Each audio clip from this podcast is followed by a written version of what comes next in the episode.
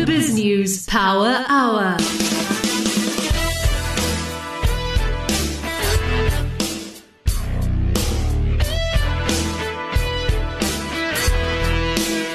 Welcome to the BizNews Power Hour, where we give you the rational perspective on business news that matters. Yeah, indeed we do. And tonight we got one of our favorite investment gurus. Uh, his name is Dr. Richard Smith, and he's from the chairman of the Foundation for Study of Cycles. He really is one of the, the, the world leading insights, uh, or people to give us insights, hey, Justin. Just so articulate, Alec, and, and we're getting that news straight fresh off Wall Street. It's great to have a US opinion. Um, and looking forward to what Dr. Smith can share with us today. Yeah, we'll be talking to him about cryptocurrencies as well, which should be quite a lot of fun. And then Andre Cilliers from Treasury One, he's got good insights on the Rand. I know you were keen to have this subject on the show tonight. I'm very interested, Alec. Um, the Rand is strengthened considerably at 14 Rand. We don't know what's going to happen with rate hikes in the US and locally with inflation um, pumping up a little bit and that affects the, the rand dollar, and the rand dollar affects the JSE. So that's why I'm interested. And we have our colleague uh, Nadya. Nadya Swart uh, joining us from Cape Town. Nadya, nice to have you on the show for the first time. What are you going to be telling us about tonight? Um, I'm going to just briefly discuss the Helen Zille video and Nick Hudson videos that I did. So I think that the themes between the two are quite important and very vital for more people to actually hear about. Uh, the, the, that's not the big viral Nick Hudson video that uh, YouTube were very unhappy with you about. It is indeed. It that is, same one. Well, we look forward to hearing from Nadya about that. She uh, looks after BizNews TV and most of the stuff that's on that channel. Uh, but before we go any further, let's find out what's going on in the world generally. Here's our editor at large. Jackie Cameron with a flash briefing. Investors in South African assets need a lot more convincing that the government crackdown on corruption will prove effective. That's according to Bloomberg, which notes that the rand strengthened, government bonds climbed, and the benchmark stock index hit a one-week high after the ruling ANC suspended its Secretary General Ace Magashule. Magashule had defied an ultimatum to vacate his post. Griffin Asset Management's Cassie Treurnig, a portfolio manager, is quoted as saying, the ANC can suspend everyone, but the key lies with prosecuting them. Those accused need to be prosecuted and prosecuted hard. Treurnig says that investors will remain skeptical and the rand will continue to take its cue from commodities. Lebanon has acted against a Turkish company that operates floating electricity plants and is linked to a South African state energy program that has been put on hold in connection with corruption allegations. The Lebanon National News Agency reports that the power generating ships, which are part of Turkey's Karadeniz energy group, have been seized and prevented from leaving Lebanon. This is in connection with a probe connected to commissions. The average salary at Eskom is just under 740,000 Rand a year, but workers want 15% more. The power utility is currently in talks with the National Union of Metal Workers of South Africa, the National Union of Mine Workers, and Solidarity regarding a wage deal. The two biggest unions, NUMSA and NUM, are seeking a 15% increase, while Solidarity wants a 9.5% increase for its members. Eskom says the salary increases are unaffordable and has asked the unions to revise their demands downwards. The Financial Sector Conduct Authority has withdrawn a cautionary notice warning that the cryptocurrency business OVEX is not authorized to operate. In a statement, the regulatory authority says that OVEX is in correspondence with the FSCA because it believes that its business model does not require it to obtain a financial services provider license. This is because it does not conduct financial services. The FSCA is currently investigating these matters and therefore withdraws the previous release until such time as the investigation is completed, it says. Meanwhile, Bloomberg reports that the Dogecoin frenzy is reaching fever pitch. This is as Elon Musk, the South African founder of Tesla, prepares to host Saturday Night Live, with speculation that Musk is poised to talk up his beloved token. Coinbase Global, the largest US digital asset exchange, plunged to a record low this week, partly because it does not offer enough speculative coins like Dogecoin. Investors fled high flying US market newcomers this week, with Mike Bailey, Director of Research at FBB Capital Partners, quoted as saying, We saw a mini bubble in SPACs, IPOs, crypto, clean tech, and hypergrowth in late 2020 and early 2021. Many of these asset classes are now nursing bad hangovers, he says. South Africa is on track to receive enough COVID 19 vaccines to cover about two thirds of the population, but half of these shots will only be delivered after September. That's according to President Cyril Ramaphosa, who told Parliament on Thursday that the country has secured orders for just under 53 million shots. And that brings to a close your BizNews flash briefing. For more on those and the other big stories of the day, do go to biznewsradio.com. I'm Jackie Cameron for BizNews. Thanks, Jackie. Wow. So the power ships that have now been uh, commissioned by South Africa from Turkey under huge controversy are being pulled in Lebanon because of commissions in inverted commas. Alderworth and Belati 2.0 next week, Alec. Hey, there we go. Yeah, we'll get we'll get Alderworth back because this has got to really resonate with every South African who says, "Hang on a minute, I thought Ramaphosa was coming into power to clean up the corruption, and yet we have these power ships from Turkey." Who are being shown to be corrupt elsewhere in the world and, and big allegations here? It's crazy, Alec. But you, Alec, you know what's also crazy? The Financial Services Conduct Authority, the FSCA, comes out yesterday, issues a warning against OVEX. On that same day, retracts their statement.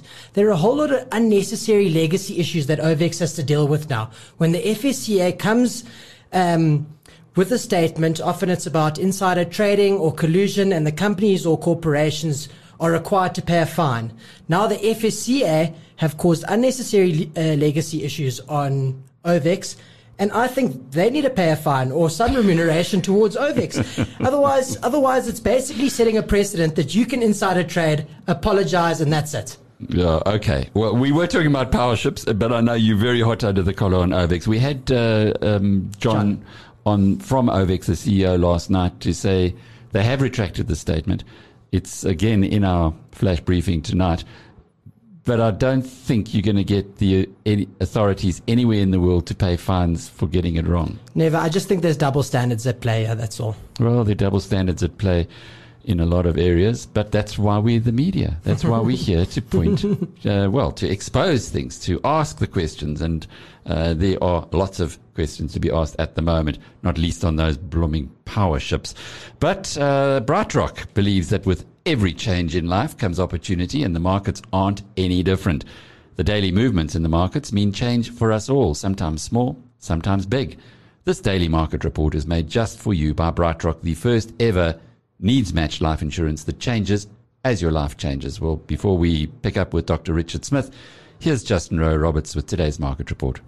The JSE ends the week in the green with the all share index up at 68,500. Some of the highlights included Naspers up 50 Rand to 3,330 Rand a share, Redefine up 4% to 4 Rand 30, Anglo Gold up 3.5% to 660 Rand a share, and Old Mutual up 3% to 13 Rand 30.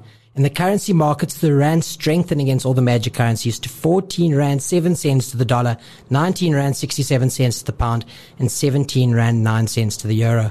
Gold is up at $1,834 an ounce. Brent crude is down at $68.40 a barrel, and the premier cryptocurrency will put you back a touch over 800,000 rand a Bitcoin. And this market report was made just for you by BrightRock, the first ever needs matched life insurance that changes as your life changes.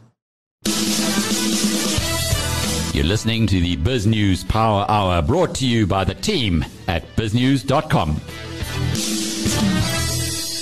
Well, across to the United States now, where we welcome Dr. Richard Smith, chairman of the Foundation for Study of Cycles. I would urge you to Google uh, the Foundation for Study of Cycles. They've got some fantastic information there, a real good, solid investment guidance that you'll get. But uh, Richard, last time we spoke, it was about Ray Dalio and his uh, bubbles uh, theory or his, his bubble indicator. And you, you helped us to, to unpack a lot of that. In the interim, we've been, uh, we had a report from Howard Marks. I'm sure you, you know Howard Marks, again, one of the investment mm-hmm. gurus. Uh, and, and he's yep. been influenced by his son Andrew uh, to take a different view completely on these tech stocks. The idea now, mm. supposedly, is you buy them and you hold them and you don't worry about anything because they're just going to keep going up forever. Now, nothing in cycles mm. goes up forever, but it'd be interesting to get your thoughts on uh, Amazon, Apple, uh, Alphabet, the the way that these uh, companies are performing at the moment, and as a, as a consequence, their share prices? Well, I think that the technology revolution and rotation is here to stay. So I think that COVID has absolutely shifted uh, our economy more heavily towards technology. And I think that even as, you know, vaccines are taking hold, in some places anyways, you still see big changes in the way that we're running our lives. And, you know, we're not getting back on planes for business travel. And yes, people want to get out, but we're also realizing, you know, there's just a lot of efficiency to be gained from technology. So I do think that, um, you know, there's some merit to what uh, Mr. Marks is saying. And, but at the same time, uh, things don't go straight up without any, uh, without ever going down. So that's where the rub is, you know. Um, I personally think it's time to be nibbling on some of these technology opportunities that have taken a hit. I'm getting interested, um, but I don't have any illusion that they might fall, you know, dramatically further from here. So I think uh, um, buy the dips, you know, slowly. so and uh, yeah, you do need to be thinking about holding for at least a few years, right? I mean, if you're just looking to trade, I don't think this is the time. Um, you know, catching a falling knife is always a dangerous proposition, but I do think for anybody who's thinking out at least you know a few years ahead, that uh, won't hurt to do some nibbling here. And I do think we'll ultimately see these um, technology companies bounce back. Peloton is pretty interesting right now, right? They just got really whacked, but look, I think Peloton is a big part of the future of um, the fitness economy and uh, happy to be able to buy it much cheaper than I could have, you know, not too long ago.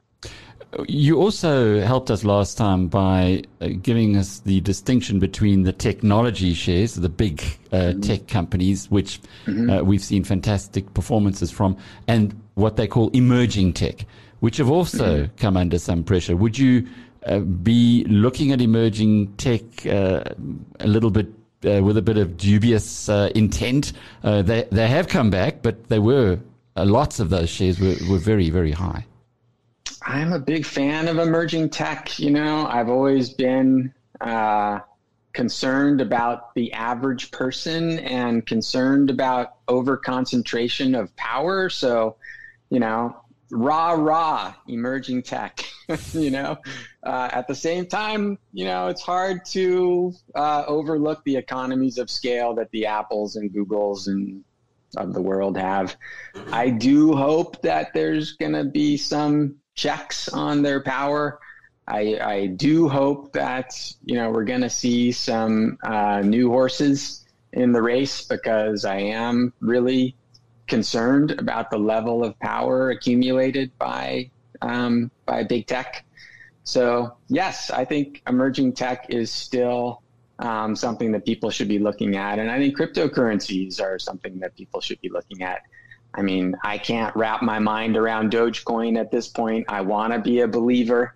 You know, I love the fun. I love the irreverence, but $100 billion for something where there's absolutely no development going on and no real, you know, answer to what makes this thing valuable other than, you know, a bunch of people are going to force it into existence. Um, that's the kind of emerging tech I think you got to be careful of at this point. But Dr. Smith, in general, get... emerging tech, if you're going to do a little digging, you're willing to put a little sweat in. Um, that's where I'm at. Dr. Smith, we'll get to cryptocurrencies in a second. Just staying on the theme of emerging tech, I was having a look yeah. today. Cathie Wood's ARK Innovation Fund down 13% year to date. Would you say that's a good entry point into those emerging tech names, or, or would you single out names within that fund and rather go a little bit more concentrated? I think it depends on how much time you've got to put into it on your own. So if you don't have any time to put into it, I think Cathie Wood and the ARK Fund are a great opportunity to have somebody basically do that due diligence for you. I'm a big fan of Cathie Wood. I was skeptical when I first learned about her and, you know, all this growth. Come on. But the more I dug, uh, the deeper she got, you know. Um, I love the fact that she said, forget about the benchmarks. You know, benchmarks are false gods. And I think that's so true. You know, everybody's so focused on the benchmarks when really she's got conviction you know, and she's going with her conviction and she tells you straight up, you know, it's going to be a wild ride, but if you want to go where I think the world's going, then come on. So I, you know, I think she's great. And I think for anybody who wants to outsource their due diligence, you know, she's, she's a great way to do it. Um, you know, she's got, it's a lot harder to, um, put that much money to work right? So I think anybody who's willing to do a little research on their own can probably do better. Um, but it does take time, and if you got other things you got to be doing, there's nothing wrong with outsourcing. I came across her in 2018, and it was at the time that uh, there were some uh, big shorts on Tesla. And mm-hmm. she was the other side, and she was very small in 2018, uh, almost mm-hmm. unheard of. Yet uh, they, Bloomberg, who's our, one of our partners, they brought her in to uh, counter uh, what the shorts were saying about Tesla. And she was very strong conviction at that stage. And my goodness, she's been right. Recently, however, she's just bought big into Twitter. Uh, now, we all know Twitter uh, because yeah. most of us use it, yeah. but is it a, a stock to think about investing in now? I've heard some other people very knowledgeable talking about Twitter as a really interesting opportunity. And I think that you saw them this week talk about adding tips via PayPal. Uh, you know, that got a lot of their content producers really excited. Um, so, uh, as much as I hate to say it, I think Twitter is pretty interesting at this point. I think they have a lot of monetization opportunities that uh, haven't uh, really been fully appreciated yet. So it looks interesting to me. You know, they had a bad quarterly report and um, uh, disappointed investors, I guess, and they're not looking as glamorous as Apple and Google, et cetera. But uh, but yeah, I've heard some really smart people um, saying some interesting things about Twitter that made me stop and think. I'm not buying it, you know, but uh, I just have a a uh, little beef with big technology at this point. but um, but I think it is an interesting opportunity, and I could see why people are interested in it. Dr. Smith, there's been a lot of short term gyrations in the market currently, and, and on Wall Street, analysts seem to be divided about where valuations are at. What's your opinion? Are we at the top of the cycle, or where are we at? I mean, it seems like this is going to be the year for Main Street over, over say, the S&P Wall Street um, kind of theme. Um, I did an interview with Jay Capel from Sentiment Trader over at the FSC YouTube channel, and uh, he pointed out that the Shiller PE ratio, right, is around 38 right now, and that's pretty high, you know. Uh, look, Cathie Wood says back in 1900, PEs went to 100, right? Um, anything's possible. So, but 38 is high. You know, it's on historically the high side, even over the past hundred years. And, you know, I mean, that just is not even counting Dogecoin and SPACs, right? So, um, look, it's a time, we're 12 years into the quantitative easing regime since 2008 9. And, um, there, there can be more, you know, uh, there's a lot of liquidity in the world. Um, a lot of purchasing power at the Fed, but uh, I think that it's later in the game than earlier. Mm-hmm. Uh, let's uh, finish off with cryptocurrencies. Uh, there is a, a view that it's either the, the, the next big thing, the best thing that's hit the world, mm-hmm. or that it's yeah. a little bit like the uh, the tulip bulbs. Uh, you're just looking for a greater fool that you can sell on to uh, because there's no actual return that you can look yeah. at in, in cryptos. How are you reading it? I think that cryptocurrency is a revolution, a technology revolution. I think that what's going on right now with the likes of Dogecoin is a distraction from that revolution. I'm, I'm personally interested in BSV, which is um, uh, there was a spinoff from from BTC Bitcoin. It was Bitcoin Cash, right? And then Craig Wright, uh, controversial character who claims to be Satoshi Nakamoto, said, "No, we need still a different way." Um, we need to go back to the basics of the original paper. I, he says, I wrote the original paper, and here's how Bitcoin should really work. And it really does need to be scalable. It's not digital gold. And whatever you think of that um, uh, idea that he's Satoshi Nakamoto, what has interested me about it is that he really has, um, there really is an ecosystem developing around BSV where you have real um, applications being developed. I was just on with a guy yesterday, a founder of a wallet based on BSV called Handcash amazing entrepreneur, amazing ecosystem that's being developed. And he went through Bitcoin, he went through Bitcoin Cash, he tried everything else, he couldn't make it scale, and he's making it scale here. And he's growing his business, and he's got interest from esports. Really exciting stuff. So that's the kind of stuff that gets me fired up. Let's talk. Let's say it's the utility, right? The meme piece, just Dogecoin and Musk on Saturday Night Live I think it's dangerous for the crypto blockchain world because I think there is real technology there that does um, kind of push power out to the edges, right? Like I've talked about being concerned about centralization. I do think that this technology is capable of moving power out from the middle out to the edge, which I think is really needed. Um, so I hope Dogecoin can turn into something, uh, you know, meaningful right now it just looks like fun, and that's not worth $100 billion to me. Richard, uh, just to close off with, you did mention Satoshi Nakamoto. Now, you know who it is. We've got many listeners here in South Africa who, who are not as close to the whole uh, mm-hmm. Bitcoin story. Can you just unpack that for us uh, quickly? There, there was a there was a, a view at some sure. point that Elon Musk was actually uh, Satoshi Nakamoto. and now you tell us there's somebody right. else who's actually claiming to be. Satoshi Nakamoto is the author of the white paper that launched Bitcoin, and uh, and also the owner of a wallet that has a lot of Bitcoin in it that um, has hasn't been moved. So uh, the world owes a great debt to whoever Satoshi Nakamoto is. Basically, the creator of Bitcoin. I've heard many different theories, including that it's actually the NSA.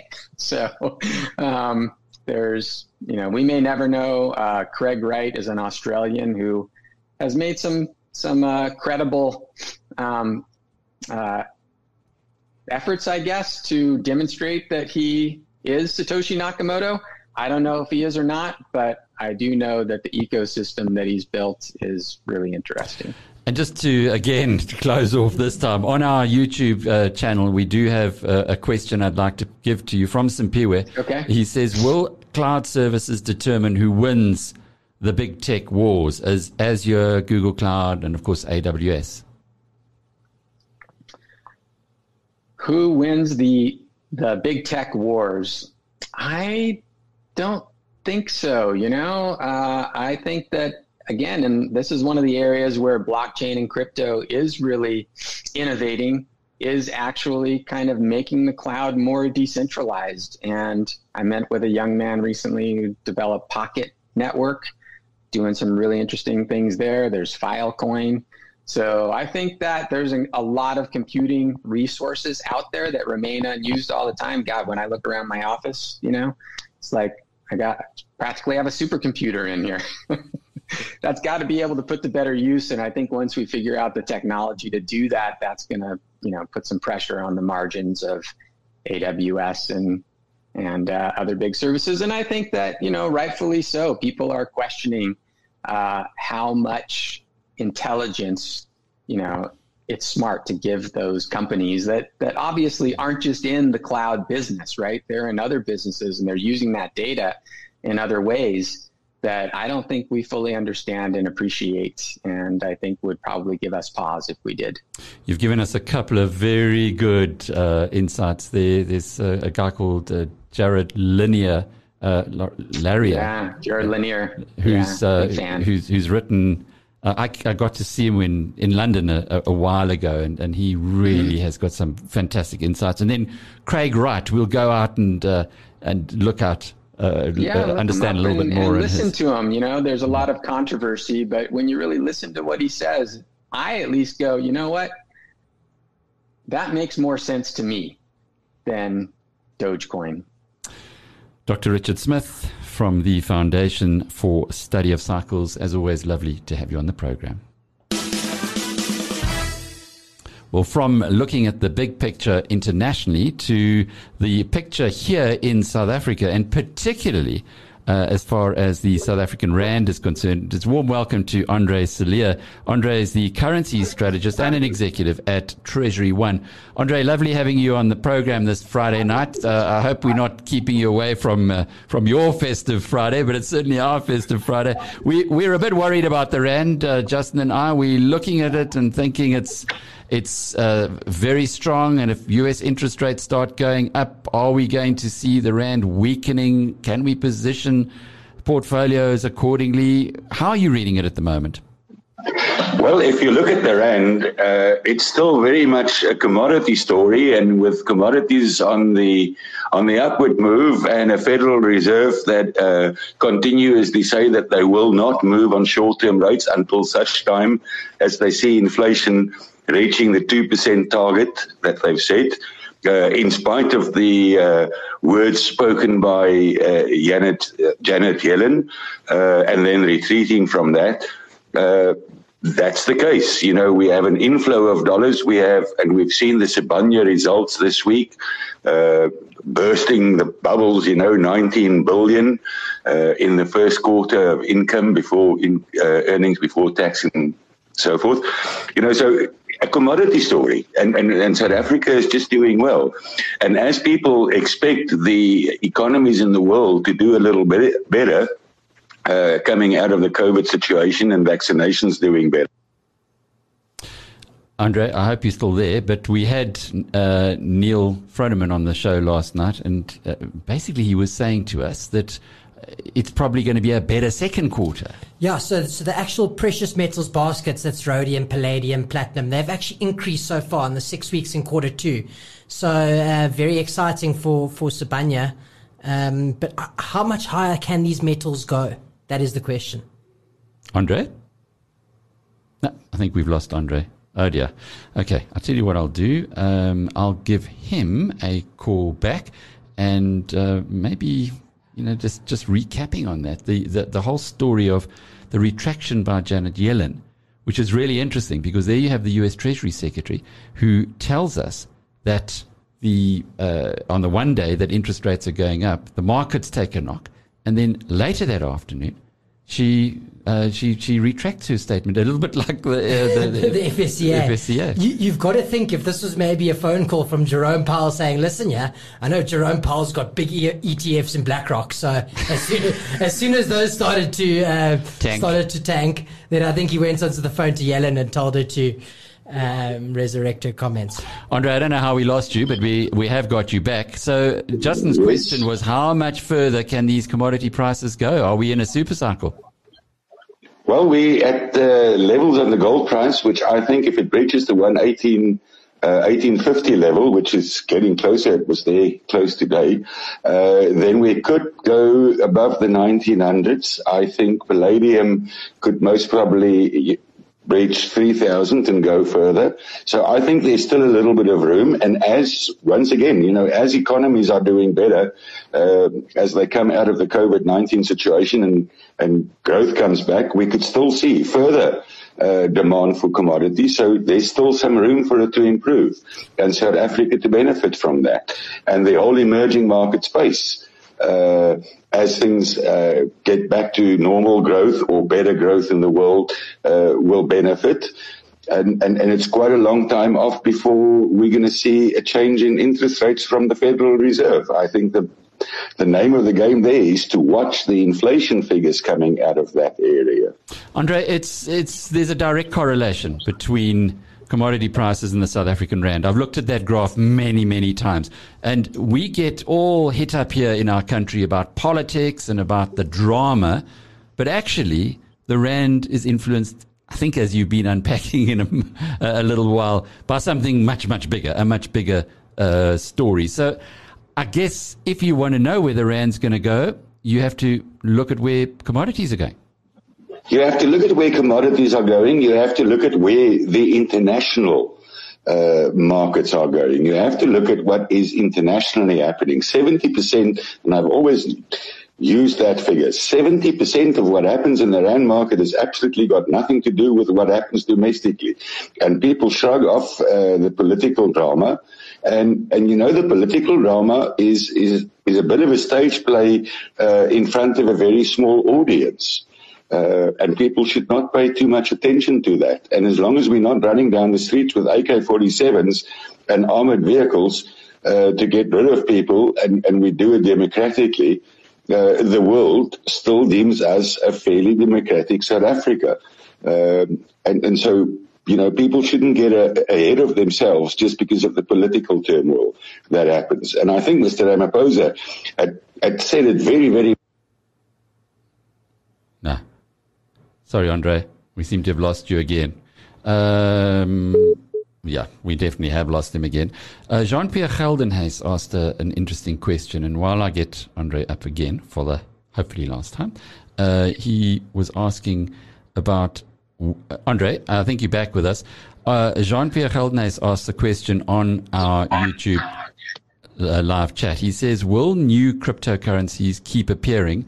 Or are the main currencies deeply entrenched? I think cryptocurrencies are here to stay with us. Uh, I'd be careful of too many new ones coming on the block, uh, but they're here to stay with us. It's uh, I want to call it a new asset class, and it's going to remain with us. And I've, for a very very long time, held the opinion that you know, you should have a part of your money put away into that asset class. Not all of your money, but a certain percentage can be placed into that. Andre, uh, this is how I see it with regards to currencies. Tell me where I'm wrong. Mr. Froneman said that there's strong supply demand dynamics with regards to the precious group metals. As you say, gold might, might make a breakthrough through 1850, um, which could be really positive and uh, our economy is overheating. Inflation is visible. Food prices, petrol prices. We'll we will most likely get a rate hike before the US gets a rate hike. Is there more runway for the rand to get stronger from here?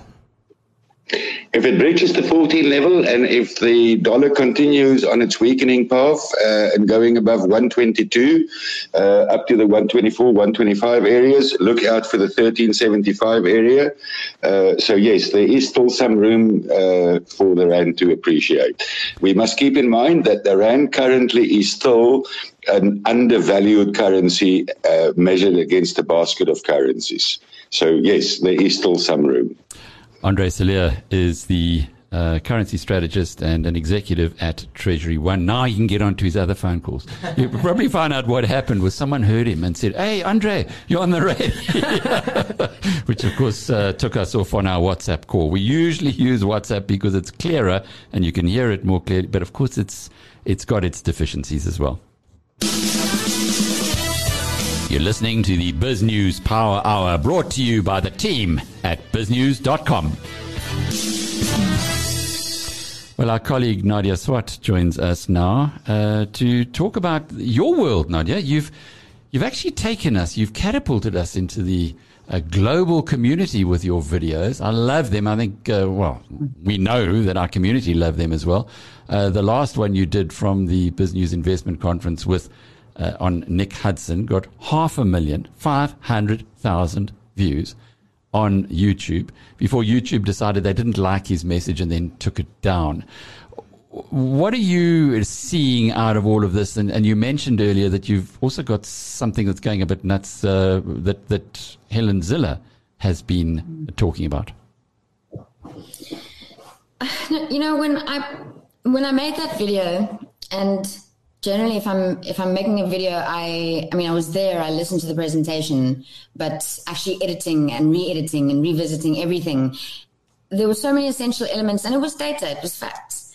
And when it was published there were i mean every like third comment was um, i can't believe this video hasn't been deleted or it hasn't been removed yet or i'm downloading this so that i can you know have it.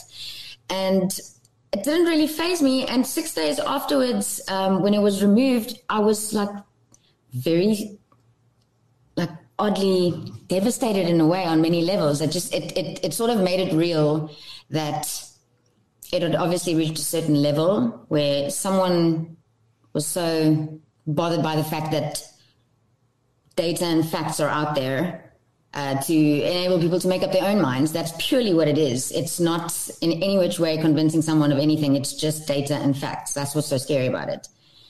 And it was removed. And um, Helen Zille, I mean, her interview with you also just completely blew my mind. I mean, I didn't, I knew nothing really about this woman except that she was part of the DA and then she disappeared. And she also speaks about cancel culture. And it's the same, like, threatening vein of you know anyone that has an alternative viewpoint is they're ridiculed, they're shamed, but more you know scarily they're just cancelled. Um, so that theme between the two interviews and the two the messages that both of those people have is is just something that really stood out for me.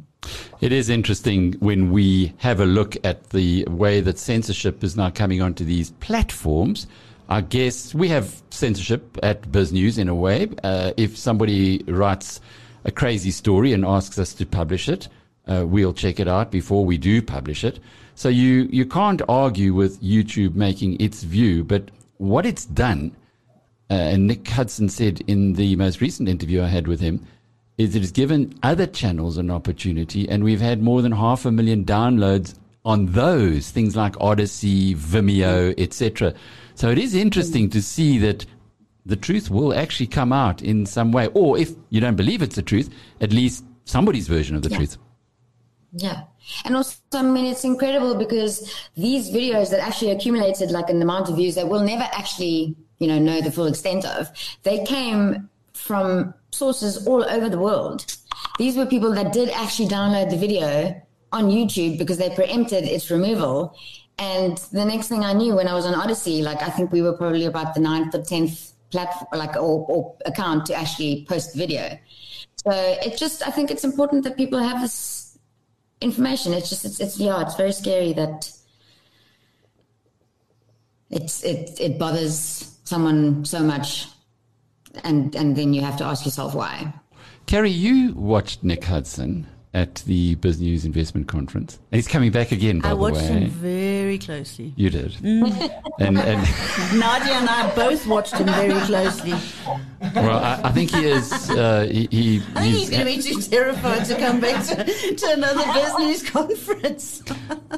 but he's a he's a he's a measured guy. He's he's not no, crazy out there, he's wacky. Not crazy. He's just he was the first person who made me believe in the 12 months of COVID madness that I wasn't actually as daft as I'd been told I was. It was the first time I actually listened to somebody speaking who who made sense and backed it up with fact. It was fact. Well, and that's Carrie Adams, by the way, and this is Carrie's uh, corner, the naughty corner, so we can talk about all of corner. these We can be things. rude and yeah. And uh, Carrie's going to be back at the BizNews conference in uh, at the end of August, beginning of September. We've already got. Well, I won't say a full house, but we're close to a full house Have already. We? It's four months to go. Well, depending on the government. If the government says we can have more than 100 people, then we can uh, they we can might take, take more. us off altogether. The like, government can't. Like no, but like what's a face? No, this is a, this is a kingdom. This is in the kingdom. They might just no, no, no, no. Kingdom of. KZN. uh, Those things don't happen. We just appeal to the We might just disappear. You know, News Conspiracy. causing too much trouble. conspiracy theorists here. Carrie's corner it is, and it's time for you to take over and tell us who your guest is this week. Are we talking wine? Are we talking, uh, We're talking- spirits? We're talking wine-ish. One-ish. And we're speaking to Jeremy Sampson, who's a really good old mate of mine, arguably the best brand guru in the country. And he has worked here and in the UK. And if your reputation is in tatters, which Nadya's and mine was after the conference, you don't go to Ghostbusters, you go to Jeremy Sampson. Is he on the line with us? Yes, indeed. Jeremy, hello. Hello, Carrie. It's a long time since I've been in the naughty corner, so uh, good, good to be with you. And hello, Alec, and hello to your listeners. Jeremy, lovely to have you on the show. Uh, Business Good to be with you, Alec. Uh, rolling ahead here, and it's always fun on a Friday. It's always fun on a Friday. And Jeremy and I had, I mean, the listeners, any of those who used to listen to us on Classic FM when we did a wine hour, Jeremy was a regular guest and we used to really set the cat amongst the pigeons. Hey, Jim, didn't we?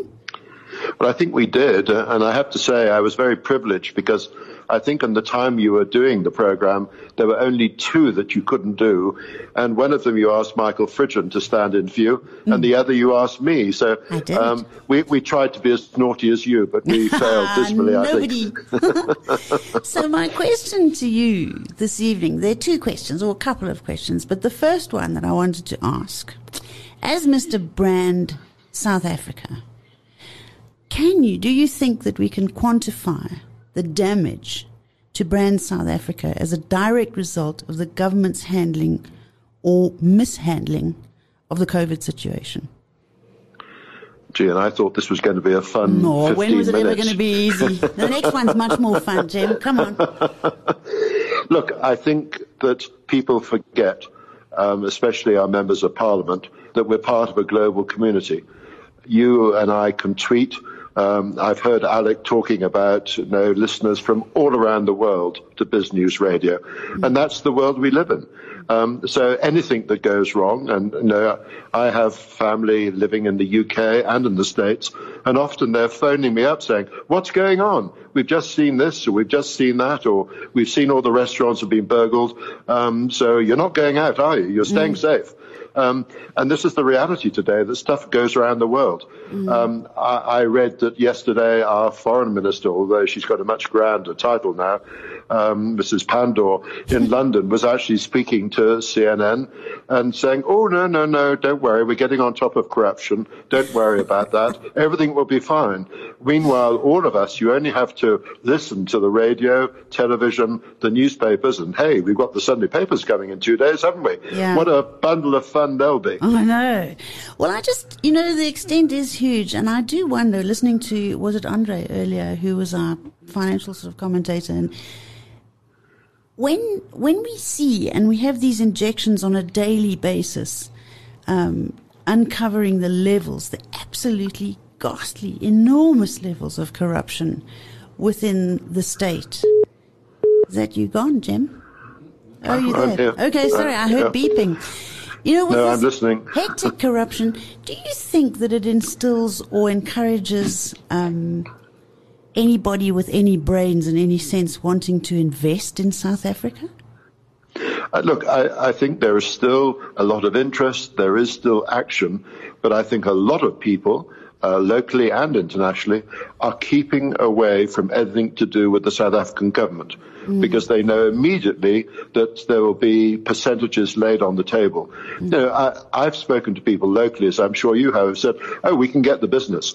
All we have to do is pay, you know, 15% here and 20% there, um, and then we'll be fine." Yes. And oh, by the way, the, the, the PA of that minister, and I've heard this, the PA of that minister or that minister, uh, they're available to be a non-executive director, and that'll help as well. Yes, of um, course. So those stories are absolutely real. That hasn't changed, and it's going on. No, we heard was it yesterday that someone someone on the Zondo Commission was actually approached and tried to be bribed as a witness for the Zondo. No, it's happening still all the time. It hasn't mm. gone away. Mm. So that is quite a problem, and we're going to have to put our heads together, all of us, if we want this to work, to see how that we do. And you are, Mister. Let's get your reputation back out there. So we'll have to keep that for another time. Whilst we on the on the thing of brand South Africa, what about brand wine South Africa? Stop, start, in, out, six months working, six months staying at home. Then you've got tanks, then you haven't. Then you've got bottles, then you haven't. Then you may sell in the bottle store, then you may not. And while with this is all messing around and can we wear slip slops and should we buy long sleeve t-shirts, everybody else is buying vaccines. What's going on? Well, this is where we are living in a crazy, crazy, crazy world. Mm. No, to start with, in South Africa, if we're not vaccinated, people won't come. It's as simple as that. Mm. That's it. It's not a safe. It's not a safe place to come to. And you know, people talk about. Um, you know, the, the top countries having their vaccinations, but the rest of the world hasn't. you know who's got 100% vaccination? The Seychelles. And why do you think the Seychelles has got 100% vaccination? It's because they want tourists. That's what they rely on. And that's what it's, I was getting not, to. Yeah. Our tourists, Well- because you and I both know that our much beloved, and I need not tell anybody that Jeremy and I have a common expensive lover, and it's called wine. And and You had me worried then. no, I'm not going to. Sharon, don't worry. Close your ears. Um, the big part of the wine industry, to be to be sensible for a minute, is tourism. Do you think that it's going to start picking up if we don't get our vaccination act together? Well, you and I know that anyone who visits the Western Cape immediately falls in love with it. Mm. No, just the, the beauty of the geography, of the wine, and the welcome that you'll get there. It's totally, utterly seductive. And that's our main shop window. And we need to get the people here. But if we're not getting vaccinated, and then, of course, we might have new strains, and that complicates things even more because perhaps the vaccines won't cover the new strains. Now, I've been saying for a long time, think of COVID a bit like a very bad flu. Every year, probably, we're going to have to have a booster after we've been vaccinated, of course. course. But a booster every, people don't realize the flu jab we get every year, if you do get it, is different. Every single year, it evolves to cover the main sort of flu that are around. Right. And it'll be the same with COVID. So what's the point of having fantastic wine, fantastic estates, if people can't come here? And everyone's talking about this third wave, which might hit in July or August or whatever. That is the height of the Northern Hemisphere um, holidays. And one would hope that some of them will be coming down here because even though the rand's strong at the moment, we're still very cheap uh, in a global stand. Yes, we are, and we offer unbelievable value for money, for not too much The- money. Yeah, but the other thing is, Carrie, as you know, the world of wine is in turmoil. You know, the Australians that were living off the Chinese, um, I think in the quarter before Christmas, it was down to about 1% of what they normally send to China, because China now, uh, and this is no Alex area, but no, when it comes to trade and economy, they've closed off the Aussies. If you well, look they at the just figures, Slapped, they slapped a 218% tariff on wine imports. They they stopped the, the Aussies stopped China from buying Wilson Bailey, our Wilson Bailey's uh, subsidiary in Australia. Oh, did they? Yeah, so you can imagine what Jeremy says is very real. There's a lot of friction between those two countries. Uh, It's huge. But do you see how the Australians have got their act together and their exports to France, France of all places, tripled. are up o- over 20%. And then, of course, you know, we haven't mentioned Brexit. Um, so around the world, there is all sorts of things changing. And then we ask the question, what's South Africa wine doing about it? It's so fragmented, so many of these little estates and little farms that they haven't got the scale or the size or, Or the the, budgets for marketing. Yeah. Exactly. Mm, What are we going to do? So we're in a bit of a we're in a bit of a state of disarray, and I, I think this is where people need to get together. It's like a lot of things in this country. It's all very well you or I or Alec or whoever saying the ANC's you know cocking up the whole country, but if we don't do it together, it's all very well one voice here. Well, you the, the mess of the whole thing. Sorry, I'm in the naughty corner already. I know. You're in trouble. So, But- have but you had a vaccine yet? No, but then I hear of one of my wife's relatives in Zimbabwe. He got his job last week in Zimbabwe. Yes, of course you know, he did. Well, you know, and, and then I have a, an, a brother older than me in England. He got his second job in January. You know, that far away. No, but this And, is you know, better. eh, eh, this is better. eh, Uganda. Uganda, 80% vaccinated. So, I- as I Israel, said- 100%. well, we've got a big problem because, as I say every morning, I think to myself, if I put these slip slops on, maybe I'm going to get COVID.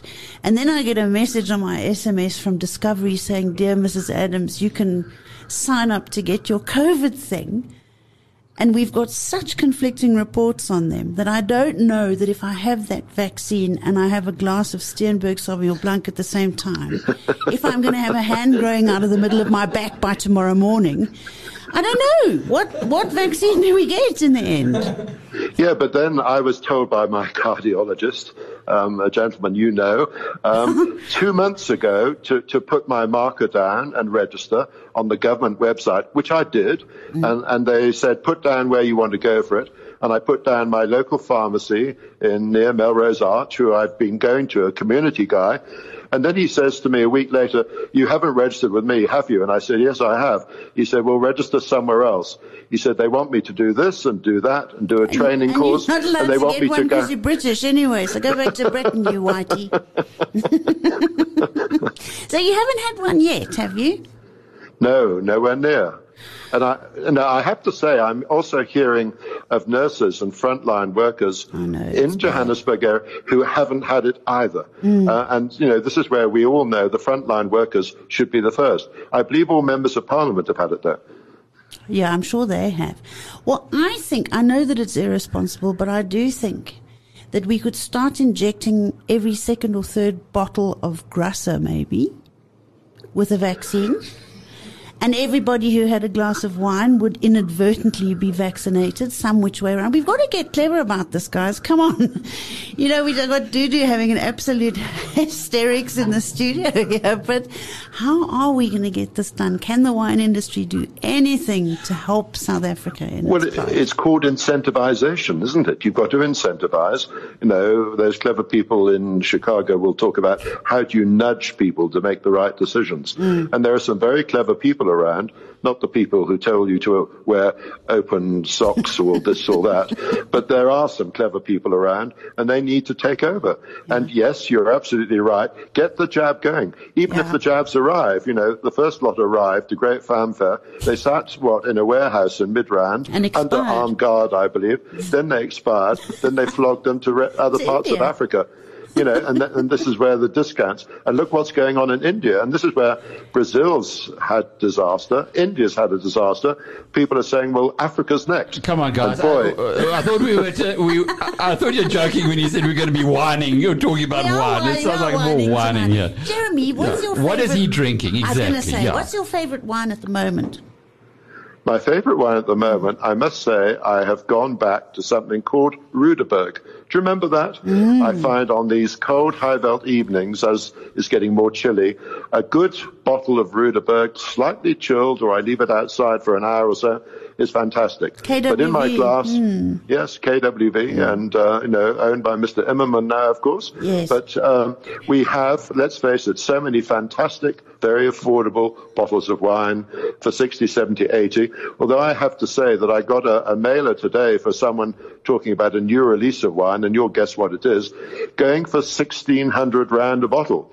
now, if you're into 16 rand a bottle, you know, you're into luxury brands. Yes. And that's where, from a branding perspective, you're into the area where the fakesters try and move in. Yes. Because, of course, it becomes worthwhile for them when a bottle is that sort of price and mm. upwards. Mm. Are you going to buy one? I've tasted it, and it's very nice.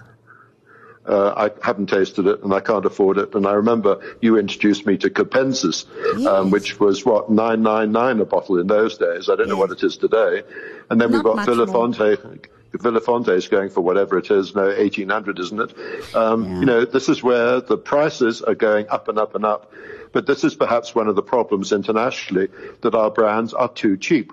Mm. The punters won't take them seriously if they're there for Yes. four, five, six pounds a bottle. And the likes of Mike Ratcliffe is having no trouble selling his Villafonte C at 1800 Rand a bottle. He isn't. And that's where he's clever. Mm. Yeah, he's clever. He's got a club and he's got the quota system, which is what they have um, in California. Mm. No, people forget that in California, most uh, small estates, small farms, you can't just rock up and taste. Um, in fact, most places they don't welcome you at all. Um, they regard themselves as this is their home. We don't want visitors. But what they've got is all these quota systems, and that way you control the price, you control the flow, And you know, Mike is doing an absolutely brilliant job. I was on a webinar with him last week um, as one of the master classes in the run up to the Cape Fine and Rare Wine Yes, auction, which is yes. Later this month. No, it's the old Nederburg auction. Hmm. And Mike and I were just talking about value and, you know, brand value and how so many producers in this country seem to be want to be all things to all men, whereas the best ones often are focused on one or two things. Exactly You know, that. if you if you think if you think Pinotage, do you think Truter? If you think Chardonnay, do you think well there are lots of people, but De Wetshof, people hmm. like that. Hmm. They have almost cornered the market in those, and they're the people who should be lauded. Well, it's called stick to your knitting, really, quite frankly, and we all should do that, shouldn't we? Well, there's a lack of focus. Alex sort of pointing at me as if I'm in trouble. Do I need No, to no, say no, goodbye? no, not at all. Uh, I'm just wondering about um, those people who've cornered the market. Jeremy, is that uh, through a brand association? Did they invest in those brands to get there? I, I'm not sure in wine, Alec, anyone has ever cornered the market in South Africa. Um, I think Villafonte is hoping that it's going that way. You've obviously got people like Kanonkop, but their, their, their numbers, you know, the, the amount they produce is quite small. And Alec, you know that in marketing it's the four Ps, you know, and you actually look at place and performance and price and all those sorts of things. Those are the basic cornerstones of marketing. And in this country, we haven't got the volumes to do that. And also, as I say, so many people are trying to be fragmented, doing all things to all men, whereas they should cut the focus right down. Well, if you want to hear something absolutely ghastly, let's ask Justin what he's drinking this weekend. What are you drinking, Justy? Tell us. Unfortunately, Carrie, I am three weeks out from a huge exam, but you want to know, in the ordinary course of business, what might What's be your my tipple? Friday. Yeah, your Friday night tipple, Justin. Come So on. straight after this, I, I, I would take that little CD card as quickly out as possible and load up the Power Hour onto Mm-hmm. my computer, um, whilst drinking some of your white wine that you bring to the office. Yeah. Then and I'll tonight sh- we're drinking our own Sauvignon Blanc, Jim, just so you know. But only one glass because I'm just scared if I go down Sandton Drive, they'll cuff me. they will. Exactly. And then I go down Jan Smuts straight into Hyde Park, park my car, race to Hogs Head. Uh, Hogs Head have got a nice brandy special, so get, get onto one of those. Oh, Jeremy. And then, what are um, we going to do with this millennial? and then I just take it from there. It's a, it's a step-by-step process from there, Gary. So I live just round the corner from the Hogshead. So uh. he's one of the delinquents in Yes, there, where all, all, all, all the cars are waiting, Jeremy, which Jeremy, make a hell not of a very nice noise. of you. Jeremy, I think it's He's time. not delinquent. I think it's time for me to say goodbye. This has been completely and utterly chaotic. You and I are going to have a sensible power hour when Alec and Dudu and Justin are not here to corrupt us. But thank you in the meantime so much for joining us tonight. It's always fun to chat to you. My pleasure. Thanks for the invite and cheers to Steenberg. It's a beautiful, beautiful estate that you must go and visit, even if it's just for the water feature and then drink some of their lovely, lovely wines. Or uh, isn't that also where they have that wonderful golf course? Oh, yeah. Steenberg in Cape Town is the premier course. It's beautiful. But, uh, uh, Jeremy, are you talking about the same Steenberg in Tokai? No. Exactly. Yes, Yes. Steenberg Okay. is Across, now across the road from the prison. Paul's Yes, exactly. That's that's the one. That's the one. Yeah. Jeremy Sampson. What a pleasure to have him on the show tonight. Ch- uh, Carrie, you always bring the most fascinating people into our lives. And uh, every Friday we have the Naughty Corner for our Festive Friday with Carrie Adams. But now we have BrightRock, which believes that with every change in life comes opportunity, and the markets aren't any different. The daily movements in the markets mean change for us all, sometimes small, sometimes big. This daily market report is made just for you by BrightRock, the first ever needs matched life insurance that changes as your life changes. And just before he heads off for Hogs Head, uh, here's our Not Justin. tonight, Alec. No, you know, Justin's doing a doing a CFA. No, I know. I Now, that's asked like him. seriously hard. Let's C finish. stands Bright, for Bright, serious. Brightrock believes uh, the JSE All Share Index was up at 68,500. Some of the day's highlights include Naspers up 50 Rand to 3,330 Rand a share, Redefine up 4% to 4 Rand 30, AngloGold up 3.5% to 660 Rand a share, and Old Mutual up 3% to 13 Rand 30. In the currency markets, the Rand strengthened strongly against all the major currencies to 14 Rand 7 cents to the dollar, 19 Rand 67 cents to the pound, and 17 Rand and 9 cents to the euro. Gold is up strongly at $1,834 an ounce. Brent crude is down at $68.40 a barrel. And the premier cryptocurrency which will put you back a touch over 800,000 Rand a Bitcoin. And this market report was made just for you by BrightRock, the first ever needs matched life insurance that changes as your life changes. Rosalind, uh, apologies for not getting around to your question, uh, but I think next time, if you wouldn't mind just tapping it out a little earlier. And just to remind you that you can actually follow all the action live in a video form, I suppose, by going onto our YouTube channel where we live stream, which Are we we live on streaming right, YouTube? we re- right there. Robert, and that's where I've the always chats come from. you I do this because my mother said I have a face for radio. I don't want to be on YouTube. Ah, but don't worry, you know, we, we it's only our friends who are actually watching us on YouTube. yeah, we don't. Nobody watches us really. Friends, family only. friends, family only. It just it only gets into the thousands uh, with the with the recordings. Yes, and when but the, the Justin's lives on, not so. and when Justin's on, Well, now that the girls know that he's actually studying for a CFA, they're going to give him a wide berth until he's passed. Then a different situation. I, there, w- I, Judy. I wish that was anything but the truth, but it's not. But it's been lovely being with you tonight and through this week. We look forward to being back in your company again on Monday, 5.30 for the next episode in the BizNews Power Hour. From our team here in Sandton, the richest square mile in Johannes in Africa, uh, still. And I tell you what, the traffic's back, by the way. Yeah, uh, coming coming up today, it's chockers once more. So it looks like things are getting back to normal, certainly in uh, in our part of the world. Uh, we look forward to being back in your company on Monday at five thirty. Until then, from the team at BizNews, cheerio. You've been listening to the Power Hour, brought to you by the team at BizNews.